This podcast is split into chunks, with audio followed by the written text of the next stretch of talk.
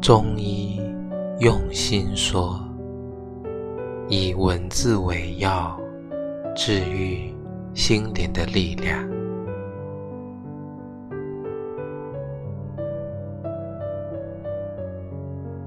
当初你不愿意听的歌，总有一天会为一个人而听。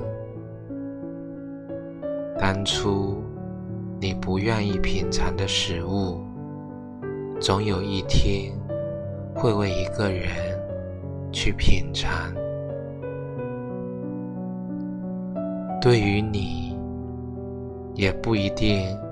会有一个人愿意陪你看所有你想看的电影，去所有你想去的地方，